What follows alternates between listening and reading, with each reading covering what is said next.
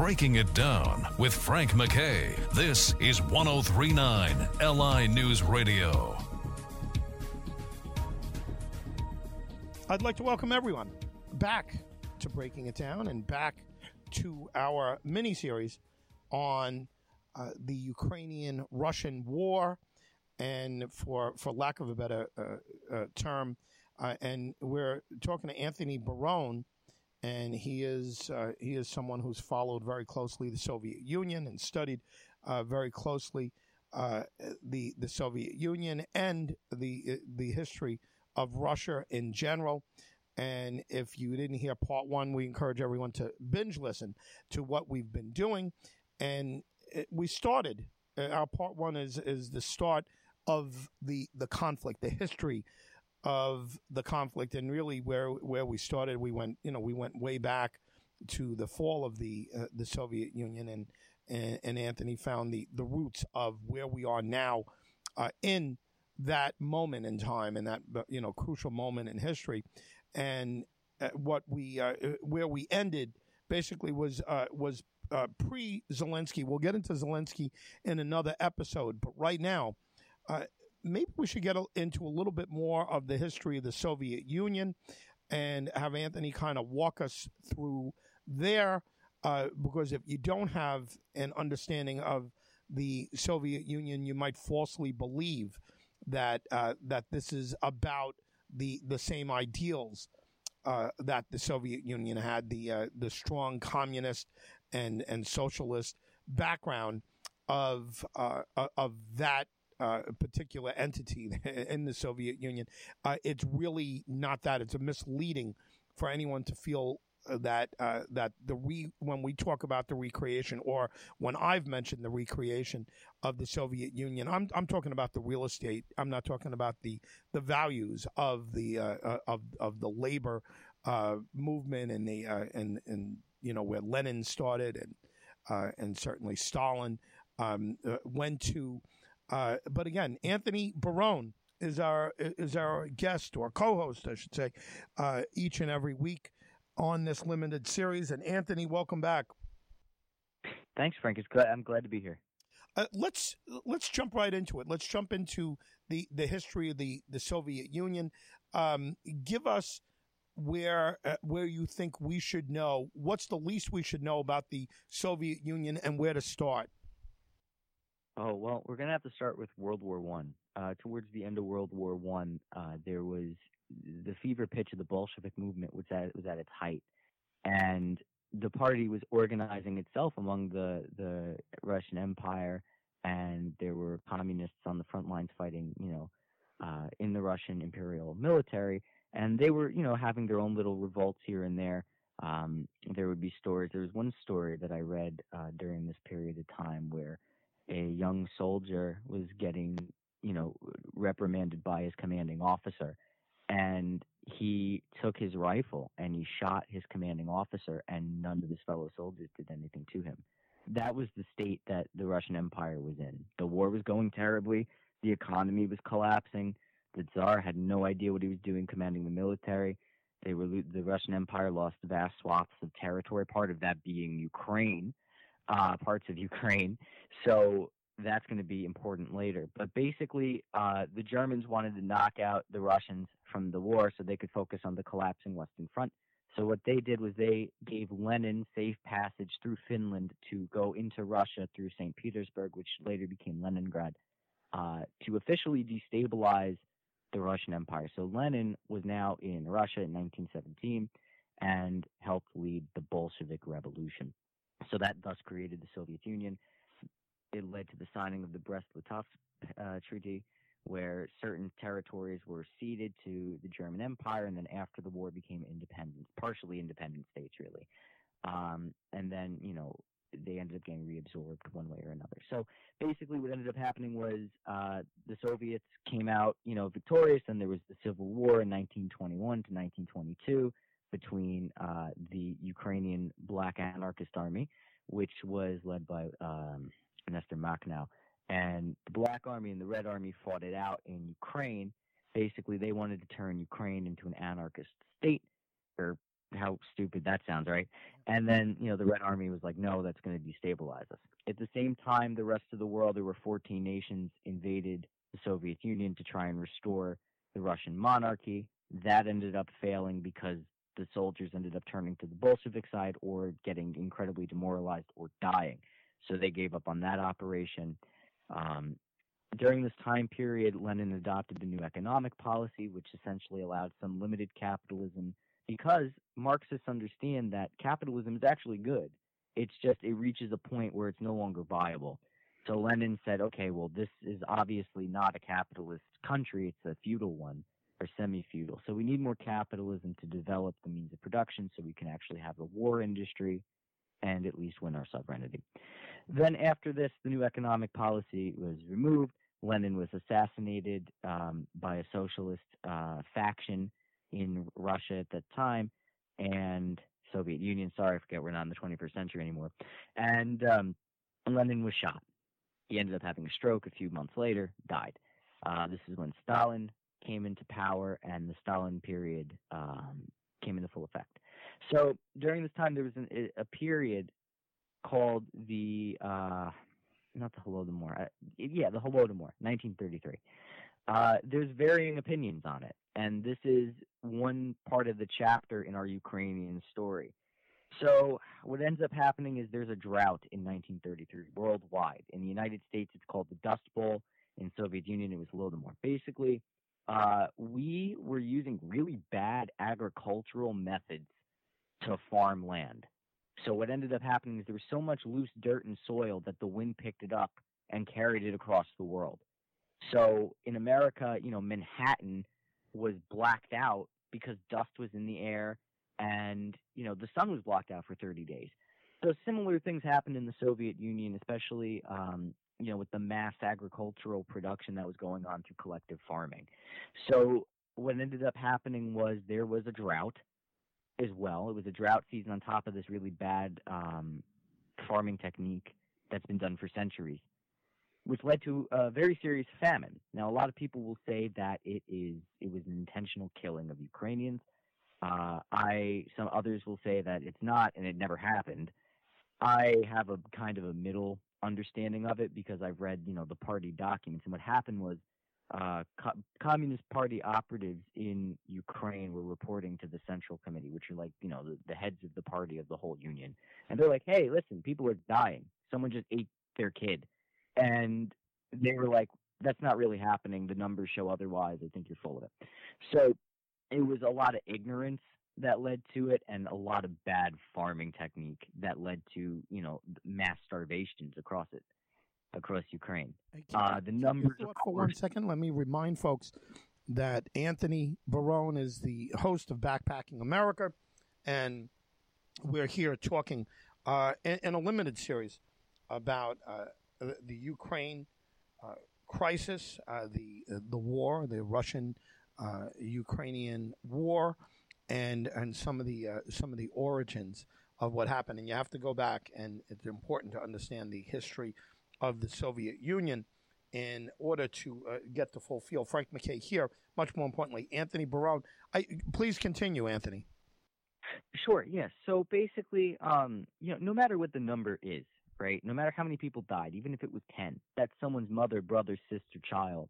So naturally, there's going to be tension against Soviet Union and against your government. That would, ha- I mean, that happens right now with the nursing homes in our state. Everyone hate, hated Cuomo, and now they also are kind of scared of Hochul because she was involved in, you know, she was the lieutenant governor. We should mention that so, New York State. Uh, maybe people around the country may may not know who our former governor Andrew Cuomo, um, uh, being the uh, uh the the governor who was kind of uh, pushed out uh, on sex scandals, but also had nursing home scandals there. And Hochul was Kathy Hochul, his lieutenant governor, who took over. go ahead, Anthony. Sure. So basically, you know, whenever terrible things like that happen, your government is going to be looked at negatively. Um, so that led to, you know, fast forward, World War II is kicking off. The Germans invade the uh, east west, the Western Ukrainians. At first greeted the Nazis as liberators because they said, "Oh, well, you know, they're not the Soviets. They didn't. My grandma didn't starve due to them. What have they done to me?" And then the extermination started. So then they realized, oh, now we have to fight these people too. So it, you know, there there's the history within the Soviet Union and you know during that Stalin period especially was not that good between you know the in the Ukrainian Soviet Socialist Republic. So um, after the war is won, the Nazis are defeated. Then comes the Cold War. Um, things are going on, things are happening. Nothing of seriousness between Ukrainians and, and other ethnic groups are occurring. Uh, and then there's Chernobyl. So basically, this is another example of, you know, government failure where it's like, hey, you know, we need to maintain upkeep on this nuclear reactor. And, you know, the Soviet state government would be like, okay, well, you know, it's probably not as bad as you guys are saying it according to our numbers and data and fact sheet. It's fine. And, you know, there was also the tendency to not, you know, report problems because it looked bad on the state and it looked bad for its socialism and it made NATO look good. Um, of course, if they didn't have that attitude and actually fixed problems, it would probably be the other way around, but whatever, that's another day.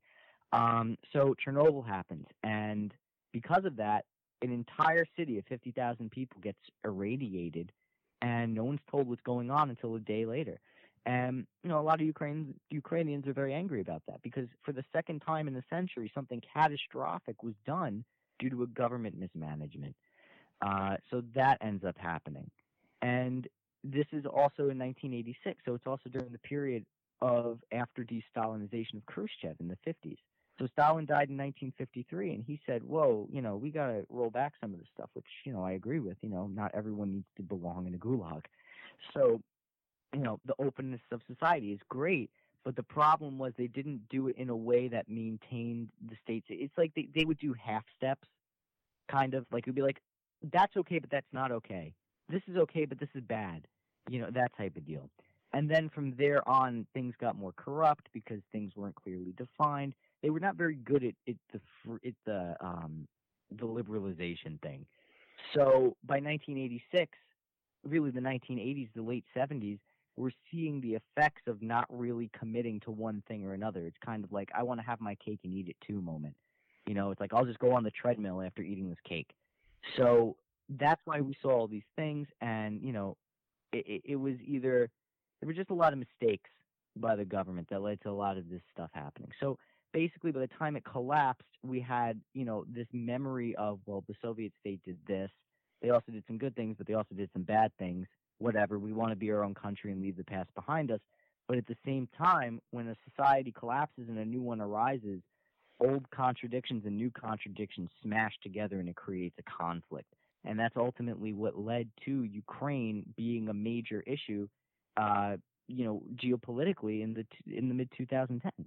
Let me let me jump in and just remind people once again. Anthony Barone is the voice that you're hearing, and he is the host uh, of Backpacking America, and uh, a lot more going on there than just backpacking. Uh, he gets into all types of issues, but here in this limited series, we're talking uh, specifically about uh, Eastern Europe, uh, specifically about how it, it affects our common uh, or our current situation, I should say, and uh, in the Ukraine, in the, the Russian Ukrainian war. And what's going on? It's very important for those who want to know more about where this conflict uh, has come from. it's it's very important to know some of this history. This is this is episode two of our discussion uh, in this limited series on this uh, this very complicated uh, subject. Frank McKay here. Much more importantly, Anthony Barone. Let me ask you, uh, historically, how do the how do the Russian people look back and and how do they see a Brezhnev? How do they see a uh, a, a, Stalin? How do they see uh, Lenin? is historically historically, uh, how do these people fare? How do these men, as leaders, fare in in Russian history books? Well, you know, it it depends on the generation. I, people before my generation generally look on on Lenin quite positively. Uh, you know, kind of like a hero of the people because he was like their George Washington almost.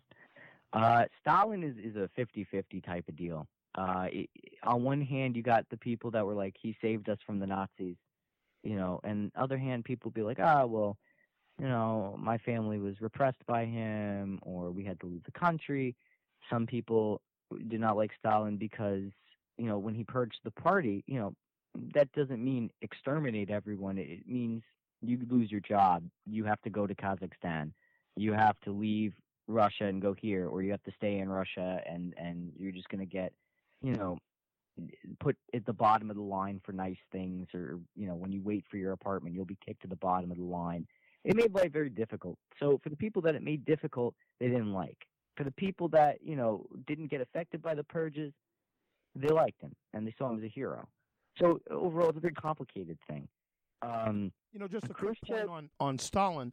Uh, many people and and you know, I just came back from from that region and spoke to uh, you know many people in the uh, in the area and anyone that I've uh, ever spoken to uh, about uh, about Stalin.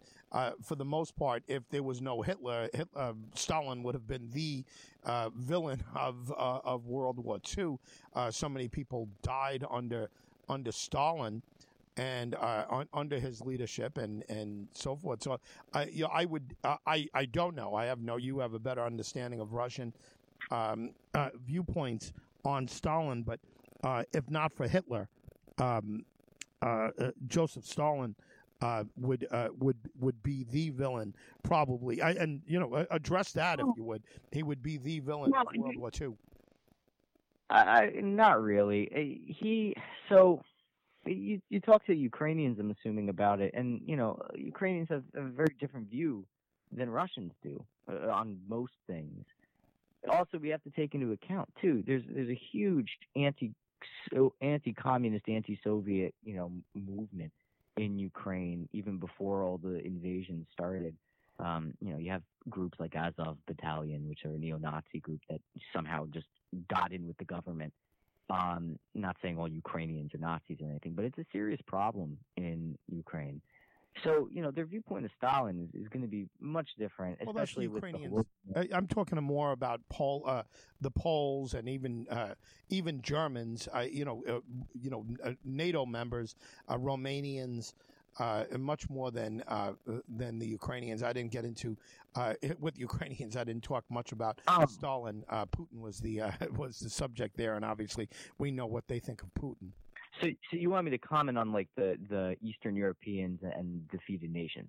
Well, Soviet Union. Well, I, I don't. Yeah, I, I don't know if that's uh, if, if, we should spend the time doing that. I, will I'll take it for granted that uh, that you got a good feel on on uh, on the Russian people and what they think of uh, of Stalin. Uh, for example, if if you were to ask people that are supportive of Putin, uh, the same uh, same people that are supportive of Putin, what they think of Stalin, uh, would they would they lean towards Stalin saved us from Hitler?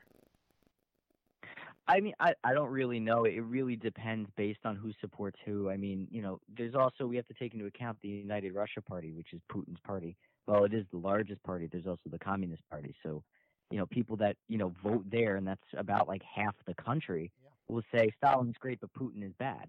You know, or we don't really like Putin, but like I guess you know, it's like it's the lesser of two evils, kind of. It's like, all right, do we go with the liberal candidate, or do we go with Putin, who's going to just bring stability? That's more, you know, how they're thinking. So it's not like cut and dry. You know, not all Putin like take Joe Biden, right? millions of people voted for Joe Biden. Most of them didn't like him. It was like, all right, well, we're not going to vote third party, and we definitely don't want Trump. So I guess we're just going to vote for Joe Biden because we think he'll make everything stable. It was a vote. So that's uh, in in many uh, in many cases, uh, uh many people didn't vote for uh, for Biden. They voted against Trump. Yeah, yeah, exactly. So that's kind of like the same situation with Putin, you know. And, and it depends who you ask to. Like, if you ask people my age in Russia, they're going to be like, Stalin, ew. You know, just because like that was so long ago. It's almost like if you were to ask someone my age, what do you think of George Washington? They'd call him a racist and a colonizer. You know. I we should point out what your age is. You're you're 23.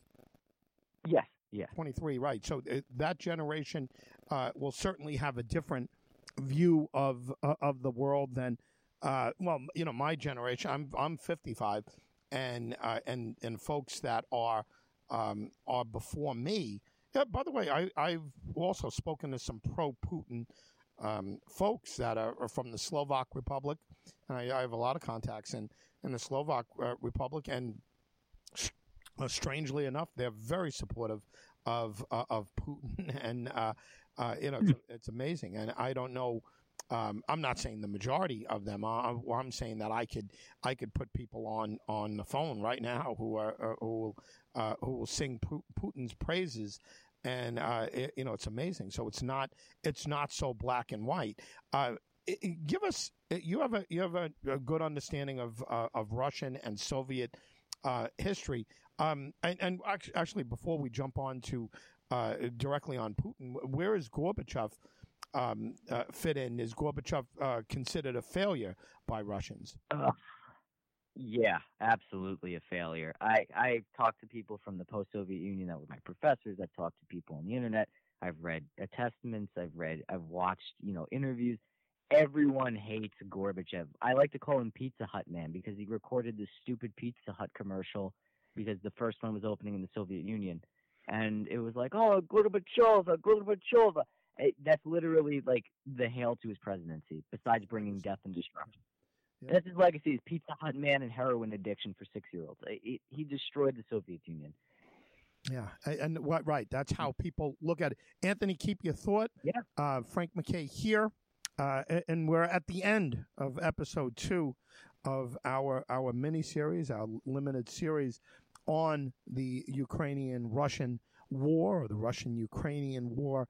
Uh, Frank McKay uh, signing off just for now. Anthony Barone is uh, is uh, the co-host each and every week here, and we're we're leaning on Anthony for the history of uh, of this conflict and and where it starts and the and the. Uh, really, um, he's uh, he has a very good feel for what's going on here. Anthony Barone is the uh, is the host of Backpacking America and a producer at LI News Radio. And Frank McKay signing off just for now please binge listen to everything that we're doing here. You don't have to listen in any particular order. Frank McKay signing off uh, for Anthony Barone, and we'll see you next time on Breaking It Down.